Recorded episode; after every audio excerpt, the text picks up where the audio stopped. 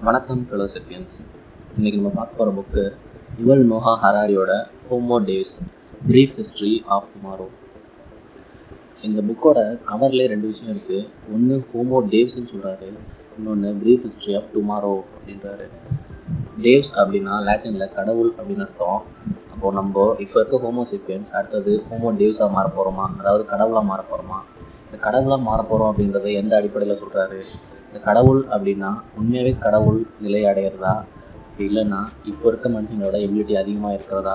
அப்படின்றதெல்லாம் இந்த புக்குள்ளே பார்க்கலாம். கவரில் இருக்க ரெண்டாவது விஷயம் ஹிஸ்ட்ரி ஆஃப் டுமாரோ அப்படின்னு சொல்கிறாரு அதாவது வருங்காலத்தின் வரலாறு. எந்த அடிப்படையில் இந்த வருங்காலத்தை இவர் ப்ரிடிக்ட் பண்ண போகிறாரு அப்படின்னு பார்க்கும்போது இன்டெலிஜென்ட் இன்வெஸ்டரில் பென் கிரகம் என்ன சொல்லியிருப்பாருன்னா வருங்காலத்தை நீங்கள் எப்போவுமே ப்ரிடிக்ட் பண்ண முடியாது. ஆனால் இன்றைக்கி நீங்கள் எடுக்கிற முடிவுகளோட விளைவுகள் தான் வருங்காலத்தில் உங்களுக்கு என்னெல்லாம் பாசிபிலிட்டிஸ் இருக்கும் அப்படின்றத டிசைட் பண்ணோம் அப்படின்னு சொல்லுவார். அதே மாதிரி யுவல் என்ன சொல்கிறாருன்னா இந்த ஹிஸ்ட்ரியை தெரிஞ்சுக்கிறது ஃப்யூச்சரை ப்ரெடிக்ட் பண்ணுறதுக்கு எந்த அளவுக்கு யூஸ் ஆகுமோ அதை விட அதிகமாக நீங்கள் ப்ரெசென்ட்லேயே மாட்டிக்காமல் இருக்கிறதுக்கும் ஃப்யூச்சரில் உங்களுக்கு என்னெல்லாம் பாசிபிலிட்டிஸ் இருக்கும் அப்படின்னு தெரிஞ்சுக்கிறதுக்கும் யூஸ் ஆகும் அப்படின்னு சொல்கிறாரு இந்த அடிப்படையில் தான் இந்த புக்கு ஃபுல்லாகவே நகரப்போகுது. ஓ நம்ம புக்குள்ளே போகலாம் ஹிஸ்ட்ரியை கொஞ்சம் தெரிஞ்சுப்போம். ஏன்னா அவர் ஹிஸ்ட்ரியை அடிப்படையாக வச்சு தான் அவர் ஃப்யூச்சரை ப்ரிடிக் பண்ணுறாரு அதனால் இப்போ டுவெண்ட்டியத் செஞ்சுரிக்கு முன்னாடி மறைக்க வாழ்ந்த மக்கள் வாழ்க்கையில் அடுத்த இலக்கு என்ன அப்படின்னு சொல்லி தேடி போக முடியாத அளவுக்கு இருந்த பிரச்சனைகள் என்ன அப்படின்னு சொல்லி பார்ப்போம். அப்படி ஒரு மூணு பிரச்சனை சொல்கிறாரு முதல் பிரச்சனை பஞ்சம். அதாவது சாப்பாடு கிடைக்காம இறந்து போகிறது அந்த மாதிரியான டைமில் ஒன்று வெயில் அதிகமாக இருக்கும் இல்லை தண்ணி கிடச்சிருக்காது இல்லை ஒரு பூச்சி பிரச்சனையால் பயிர்கள்லாம் நாசமாக இருக்கும் அதனால் அவங்க சாப்பாடு கிடைக்காம போயிருக்கும். ஆனால் நம்ம இப்போ இருக்க டுவெண்ட்டி ஃபஸ்ட் சென்ச்சுரியில் இந்த மாதிரியான வெயில் அதிகமாக இருக்கிறது இல்லை தண்ணி ப்ராப்ளம் இல்லை பூச்சி வைக்கிறது இந்த மாதிரி பிரச்சனைகள்லாம் மாடிஃபைடு கிராப்ஸ் வச்சும் நம்மளோட க்ரீன் ரெவல்யூஷன் வச்சும் அதை சால்வ் பண்ணியிருக்கோம்.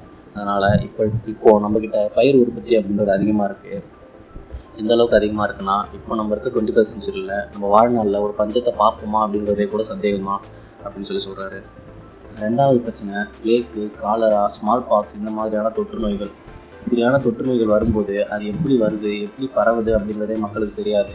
அது என்ன அப்படி புரிஞ்சுக்கிறதுக்கு முன்னாடியே வேர்ல்டு பாப்புலேஷனில் பாதி அழிச்சிட்டு போயிடும். அந்தந்த நோய்கள் வர டைமில் இருக்கிற பாப்புலேஷனில் பாதிக்கு மேலே இறந்துருவாங்க. ஆனால் நம்ம இப்போ இருக்க டுவெண்ட்டி ஃபர்ஸ்ட் செஞ்சுரியில் இப்போ வந்த நோய்களான எபோலா ஜிகா வைரஸ் மாதிரியான நோய்கள் உடனே அதுக்கான மருந்துகளை கண்டுபிடிச்சிருப்போம். பெரிய அழிவு ஏற்படாமல் தடுத்திருக்கோம் இந்த புக் எழுதுந்த டூ தௌசண்ட் சிக்ஸ்டீனில் அதனால் டூ தௌசண்ட் நைன்டீனில் வந்த கோவிட் நைன்டீன் பற்றி அவர் சொல்லலை.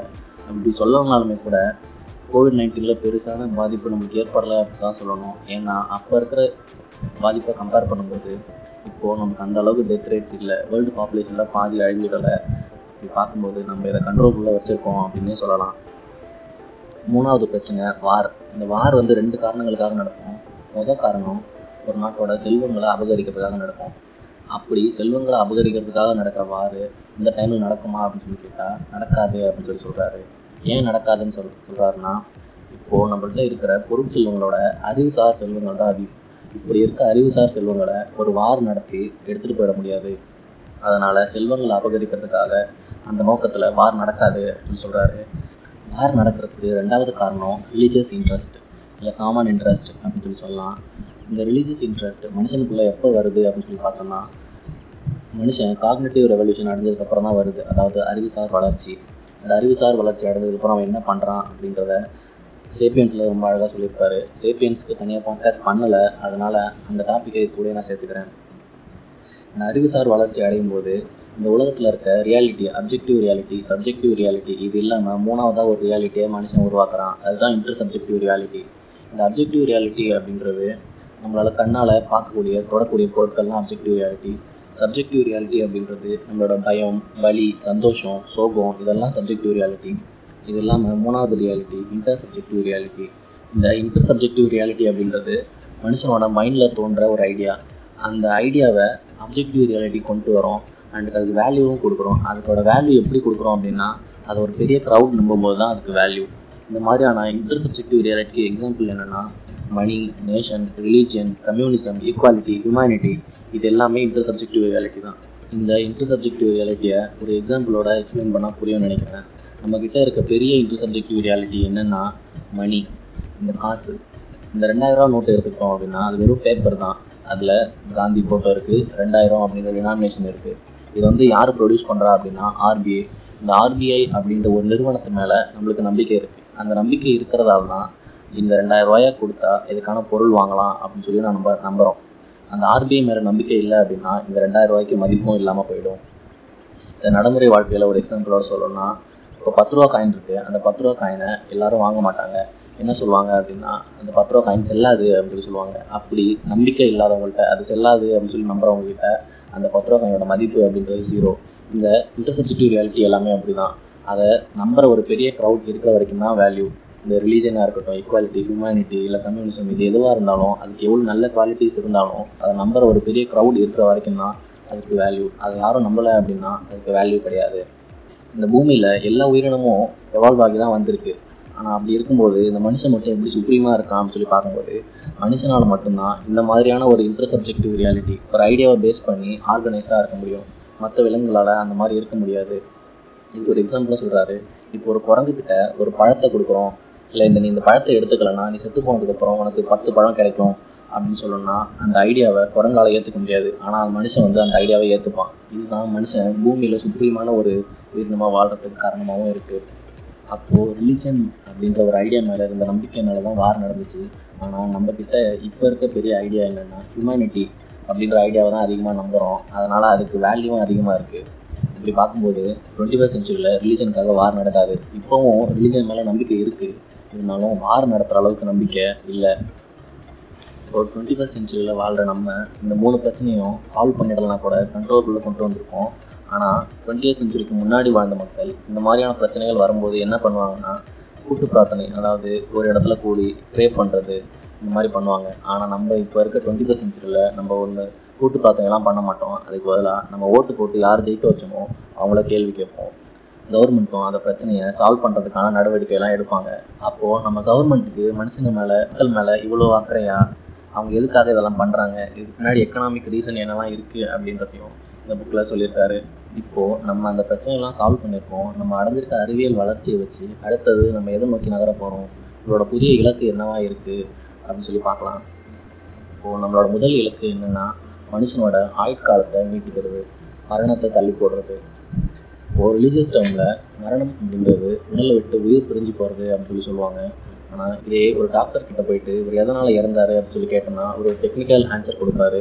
எப்படின்னா இவரோட ஹார்ட் பிளட்டை பம்ப் பண்ணல இல்லை லங்கு பாக்டீரியல் இன்ஃபெக்ஷனால் அஃபெக்ட் ஆகிடுச்சு இல்லை கேன்சரஸ் செல்லு உடம்பு ஃபுல்லாக பரவிடுச்சு. இந்த மாதிரி ஏதாவது ஒரு காரணம் சொல்லுவார். அதாவது சாவரத்துக்கான ஒரு டெக்னிக்கல் ரீசன் இந்த டெக்னிக்கல் ரீசன் தான் டெக்னிக்கல் ப்ராப்ளம் இந்த டெக்னிக்கல் ப்ராப்ளமை சால்வ் பண்ணிட்டனாவே மனுஷனோட ஆயுட்காலத்தை நீட்டிச்சிட முடியும். மெடிசன் ஃபீல்டில் ஏற்படுற டெவலப்மெண்ட்னால இந்த மாதிரியான நிறைய டெக்னிக்கல் ப்ராப்ளமே இப்போ நம்ம சால்வ் பண்ணிட்டு வரோம் இப்போது ஸ்டெம் செல்ஸ்னால நம்மளோட பாடி ஆர்கன்ஸை புதுசாக உருவாக்க முடியும். நம்ம உடம்புல ஃபெயிலியர் ஆகிற ஆர்கன்ஸுக்கு பதிலாக நியூ ஆர்கன்ஸை கூட செட் பண்ணலாம். அப்படி செட் பண்ணியும் நம்மளோட வாழ்நாளை நீட்டிக்கலாம். இப்போது மனுஷனோட சராசரி ஆயுட்காலம் அப்படின்றது எழுபது வருஷம். அதை நம்மக்கிட்ட இருக்க டெக்னாலஜி வச்சு நூற்றி ஐம்பது வருஷமாக மாற்ற கூட முடியும். அப்படி மாற்றிட்டோம் அப்படின்னா மனுஷனுக்கு புதுசான பிரச்சனைகள் என்ன இருக்கும்? அவனோட லைஃப் ஸ்டைல் எப்படி மாறும்? அப்படின்றதையும் ரொம்ப அழகாக சொல்லியிருப்பாரு. இப்போது இருபத்தஞ்சு வயசில் ஒருத்தவன் படித்து முடிச்சுட்டு வேலைக்கு போகணும். முப்பது வயசில் கல்யாணம் பண்ணணும். அறுபது வயசில் ரிட்டையர் ஆகிடணும் அப்படின்ற ஒரு பேட்டர்ன் இருக்குது இந்த பேட்டர்ன்லாம் மனுஷனோட ஆயுட்காலத்தை நீட்டிச்சிட்டோம் அப்படின்னா அது எப்படி மாறும்? அப்படின்றதெல்லாம் இந்த டாப்பிக்கில் சொல்லியிருப்பாரு. மனுஷனோட அடுத்த இலக்கு ரெண்டாவது இலக்கு என்னென்னா முடிவில்லாத சந்தோஷம். ஒரு பிரியாணி சாப்பிட்றோம். இல்லை நம்மளுக்கு ஒரு ப்ரொமோஷன் கிடச்சிருக்கு. இல்லை ஆர்சிபி கப்பு ஜெயிச்சிடுச்சு. இந்த மாதிரியான விஷயங்கள் நடக்கும்போது அந்த மொமெண்ட்டு நம்மளுக்கு ரொம்ப சந்தோஷமாக இருக்கும். ஒரு ப்ளசன்ட் ஃபீல் இருக்கும். ஆனால் அந்த ப்ளசன்ட் ஃபீல் அடுத்து ஒரு வாரம் கழிச்சோ இல்லை ஒரு மாதம் கழிச்சோ நினச்சி பார்க்கும்போது இது ஒரு மெமரிஸாக இருக்குமே தவிர திரும்பவும் அதே ப்ளசன்ட் ஃபீலை நம்மளுக்கு கொடுக்காது. இது வந்து நம்ம எவல்யூஷன்லேயே ஒரு ப்ராப்ளம் அப்படின்னு சொல்லி சொல்கிறாரு நம்ம எவல்யூஷனில் நம்மளுக்கு சர்வைவலுக்கோ இல்லை ரீப்ரொடக்ஷனுக்கோ நம்மளுக்கு யாரும் சொல்லித்தர தேவையில்ல. அது நம்மளுக்கு டிஃபால்ட்டாகவே இருக்கும். நம்ம மெமரியில் இருக்கும். ஆனால் இந்த இந்த ஹாப்பினஸை எப்படி தக்க வச்சுக்கிறது அப்படின்றது அவனுக்கு தெரியல. இந்த ஹாப்பினஸ் பற்றி பேசும்போது சேப்பியன்ஸில் ஒரு விஷயம் சொல்லியிருப்பாரு. இந்த ஹாப்பினஸ் அப்படின்றது நம்ம உடம்புல செக்ரேட் ஆகிற ஹார்மோன்ஸ் நம்மளை எப்படி ஃபீல் பண்ண வைக்குது? ப்ளசண்ட்டாக ஃபீல் பண்ண வச்சா அதுதான் சந்தோஷம். இந்த சந்தோஷம் அப்படின்றது எதை டிபெண்ட் பண்ணி இருக்குது அப்படின்னு சொல்லி சொல்கிறாருன்னா happiness is intertwined between objective needs and subjective expectations அப்படின்னு சொல்லி சொல்லியிருப்பாரு. அதாவது புற உலக தேவைகளையும் அகநிலை எதிர்பார்ப்புகளையும் சார்ந்து தான் இந்த சந்தோஷம் இருக்கும். இந்த புற உலக தேவைகளை பூர்த்தி பண்ணுற வேலையில தான் கேபிட்டலிஸ்ட் எக்கனாமி செயல்பட்டுக்கிட்டு இந்த கேபிட்டலிஸ்ட் எக்கனாமி நம்மளுக்கு மேலும் மேலும் ஆடம்பரமான பொருட்களையும் சொகுசு பொருட்களையும் கொடுத்துக்கிட்டே இருக்கும். நேற்று ஆடம்பரமாக இருக்க பொருட்கள் இன்னைக்கு வந்து நம்மளுக்கு அத்தியாவசியமாக மாறும். இப்படி பொருட்களோட தேவைகள் நம்மளுக்கு அதிகமாகிட்டே தான் போக போகுது. இப்படி பொருட்களோட தேவை அதிகமாகிட்டே போனால் நம்மக்கிட்ட இருக்கிற ரிசோர்ஸ் எல்லாம் முடிஞ்சிடாதா? பொருட்கள் எவ்வளோ நாள் கிடைக்கும் அப்படின்ற கேள்விக்கு என்ன பதில் சொல்கிறாருன்னா இந்த பொருட்களுக்கு ரிசோர்ஸ் வந்து மூணு இருக்குது ஒன்று ரா மெட்டீரியல் இன்னொன்று எனர்ஜி இன்னொன்று நாலேஜ் இந்த ரா மெட்டீரியலும் எனர்ஜியும் யூஸ் பண்ண யூஸ் பண்ண முடிஞ்சு போயிடும். ஆனால் நம்ம கிட்ட இருக்க நாலேஜ் வந்து யூஸ் பண்ண யூஸ் பண்ண அதிகமாகிட்டே இருக்கும்.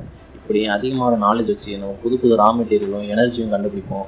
அதனால் பொருட்களுக்கு பஞ்சமே இருக்காது அப்படின்னு சொல்லி சொல்கிறாரு ரெண்டாவது விஷயம் அகநிலை எதிர்பார்ப்புகள்.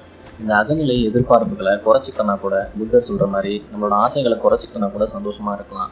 ஆனால் நம்ம இப்போ இருக்க டுவெண்ட்டி ஃபஸ்ட் சென்ச்சுரியில் நம்மள்ட்ட இருக்க டெக்னாலஜி டெவலப்மெண்ட்டை வச்சுக்கிட்டு நம்ம ஆசையை குறைக்க போகிறதில்ல அதுக்கு பதிலாக நம்ம உடம்ப ரீஇன்ஜினியரிங் பண்ண போகிறோம் ஹாப்பினஸை ரீட்டைன் பண்ணுற மாதிரி ரீஇன்ஜினியரிங் பண்ண போகிறோம் எந்த அடிப்படையில் இந்த மாதிரி பண்ணுவோம் அப்படின்னு சொல்லி சொல்கிறாருன்னா ஆரம்ப காலத்தில் பிளாஸ்டிக் சர்ஜரியாக இருக்கட்டும் இல்லை அல்சைமர் டிசீஸுக்கு கொடுக்கப்படுற மெமரி என்ஹான்சிங் டேப்லெட்டாக இருக்கட்டும் இல்லை வயகராவாக இருக்கட்டும் இதெல்லாம் நார்மல் கண்டிஷனில் இல்லாதவங்களுக்கு அதாவது அப்நார்மல் கண்டிஷனில் இருக்கவங்கள நார்மல் கண்டிஷனுக்கு கொண்டு வரதுக்கு தான் பயன்பட்டுக்கிட்டு இருந்துச்சு. ஆனால் ஃப்யூச்சரில் அதை எப்படி யூஸ் பண்ண ஆரம்பிச்சாங்கன்னா நார்மல் கண்டிஷன்லேருந்து எக்ஸ்ட்ராடினரி கண்டிஷனுக்கு போகிறதுக்கு யூஸ் பண்ண ஆரம்பித்தாங்க இதே அடிப்படையில் தான் சொல்கிறாரு ஃப்யூச்சரில் மெமரியை என்ஹான்ஸ் பண்ணுறதுக்கு எப்படி மருந்துகள் வந்துச்சோ அது மாதிரி ஹாப்பினஸை என்ஹான்ஸ் பண்ணுறதுக்கும் ரீட்டைன் பண்ணுறதுக்கும் மருந்துகளும் டெக்னாலஜியும் வரும் அப்படின்னு சொல்கிறாரு மூணாவது இலக்கு கடவுள் நிலை. இந்த கடவுள் நிலையை முடிவில்லாத வாழ்க்கை இல்லை முடிவில்லாத இளமை அப்படின்னு எப்படி வேணால் சொல்லலாம். இதை அடையிறதுக்கு மூணு வழி இருக்குது அப்படின்னு சொல்லி சொல்கிறாரு மொதல் வழி இப்போ இருக்க மனுஷனை ஆர்கானிக்காகவே வச்சுக்கிட்டு ஜெனட்டிக் இன்ஜினியரிங் மூலமாக அவன் உடம்புல மாறுபாடுகளை ஏற்படுத்தி ஏஜிங்கை ஸ்டாப் பண்ணுறது இதன் மூலமாக நம்மளோட முடிவில்லாத இளமையை அடையலாம். ரெண்டாவது வழி மனுஷனை சைபாகாக மாற்றுறது சைபாக்னா பாதி ஆர்கானிக் பாதி இன்ஆர்கானிக் மனுஷன் அர்த்தம். இந்த எப்படி முடியும் அப்படின்னா இப்போவே பயோனிக் ஹேண்ட்ஸ் இருக்குது கையை இழந்தவங்களுக்கு கொடுத்துவாங்க இது இன்ஆர்கானிக்காக இருந்தாலுமே நம்மளோட உண்மையான கை மாதிரி அதுக்கு ஃபீலிங்ஸ் எல்லாம் இருக்கும் உணர்வுகள் இருக்கும்.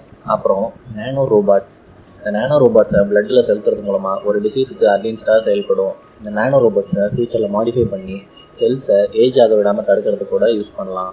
மூணாவது வழி என்னென்னா நம்மளோட மெமரியை கம்ப்யூட்டரோட இன்டர்ஃபேஸ் பண்ணி ஒரு இன்ஆர்கானிக் ஹியூமனை உருவாக்குறது அதாவது ரோபாட்ஸை உருவாக்குறது. இப்படியான மூணு வழியில் இந்த முடிவில்லாத இளமையை அடைய முடியும்? இப்படியான புது இலக்குகளை அடையக்கூடிய பயணத்தில் மனுஷனோட புது ரிலீஜன் என்னவா இருக்கும் அப்படின்ற கேள்விக்கு இவள் என்ன சொல்கிறாருன்னா இது இந்த எவல்யூஷனையும் புது பர்ஸ்பெக்டிவ்லேருந்து பார்க்குறாரு. இந்த எவல்யூஷன் அப்படின்றது data transfer and data processing அப்படின்னு சொல்லி சொல்கிறாரு எப்படின்னா இப்போது ஒரு என்விரான்மெண்ட்டில் வாழ்கிற ஒரு உயிரினம் அந்த டேட்டாஸ் எல்லாம் ஜெனட்டிக் மெமரி மூலமாக அடுத்த ஜென்ரேஷனுக்கு கடத்தும். அந்த கடத்தின அந்த டேட்டாஸை ப்ராசஸ் பண்ணி புது உயிரினம் உருவாகும். அதாவது அந்த என்விரான்மெண்ட்டுக்கு தகுந்த ஒரு உயிரினம் உருவாகும். இதுதான் எவல்யூஷன் இப்படி இருக்கும்போது இந்த எவல்யூஷனில் முக்கியமான விஷயம் அப்படின்றது டேட்டா தான். இந்த டேட்டாயிசம் அப்படின்றது தான் புது ரிலீஜனாக இருக்கும் அப்படின்னு இவள் சொல்கிறாரு இந்த புது ரிலீஜனில் ஹைராக்கி இருக்குமா? அதாவது படிநிலைகள் ஏற்ற இறக்கங்கள் இருக்குமா? அது எப்படி இருக்கும்? அதை நம்ம கண்ணால் பார்க்க முடியுமா? அப்படின்ற கேள்விக்கு இவள் என்ன பதில் சொல்கிறாருன்னா இப்போ இருக்கிற பிராமின்ஸ் அறிவில் சிறந்தவங்க அப்படின்னு சொல்லி சொல்லிட்டு உயர் ஜாதி அப்படின்னு சொல்லி சொல்லிக்கிறாங்க. ஆனால் அவங்க மற்ற மனுஷங்களோட எந்த விதத்துலையும் உயர்ந்தவங்களோ தாழ்ந்தவங்களோ கிடையாது. இருந்தாலும் அந்த மாதிரி ஒரு படிநிலையை உருவாக்கி வச்சுருக்காங்க. ஆனால் இந்த டேட்டாயிசம் ரிலீஜனில் இருக்கவங்க உண்மையிலேயே உடல் வலிமையிலையும் அறிவுத்திறன்லையும் மேம்பட்டவர்களாக இருப்பாங்க. இந்த உடல் வலிமை அறிவுத்திறனில் மேம்படுறது அப்படின்றது பணம் சார்ந்ததாக இருக்கும் அப்படின்னு சொல்கிறாரு இஸ்ரேலில் இருக்க ஒரு ஹிஸ்டாரியன் இந்த ஹைராக்கிக்கு பிராமினை எக்ஸாம்பிளாக காட்டுறாரா அப்படின்னு சொல்லி கேட்டிங்கன்னா அதுதான் உண்மை. அவர் இந்த புக்கில் உண்மையாகவே பிராமின்ஸை தான் எக்ஸாம்பிளாக சொல்லியிருக்காரு. நீங்களும் என்ன படித்து பார்த்துக்கலாம். இந்த டேட்டாயிசம் ரிலீஜன் அதிகமாக வளரும்போது ஆர்டிஃபிஷியல் இன்டெலிஜென்ஸும் அதிகமாக வளரும் அப்படின்னு சொல்லி இவர் சொல்கிறாரு அப்படி வளரும்போது இந்த கான்சியஸ்னஸ் அப்படின்ற ஒரு விஷயத்தை இந்த ஆர்டிஃபிஷியல் இன்டெலிஜென்ஸ் உள்ளார கொண்டு வர முடியுமா அப்படின்னா இந்த கான்சியஸ்னஸ் அப்படின்ற விஷயத்த பல காலமாக உருவாக்குறதுக்கு ட்ரை பண்ணிட்டு இருக்காங்க சயின்டிஸ்ட் ஆனால் அதை உருவாக்கவே முடியல. இதே மாதிரி தான் முன்னாடி ஈத்தர் அப்படின்ற ஒரு விஷயம் லைட்டு டிரான்ஸ்ஃபர் ஆகிறதுக்கு மீடியம் வந்து ஈத்தர் அப்படின்னு சொல்லி சொன்னாங்க. ஆனால் அந்த ஈத்தர் அப்படின்ற விஷயத்த ப்ரூவ் பண்ணவே முடியல.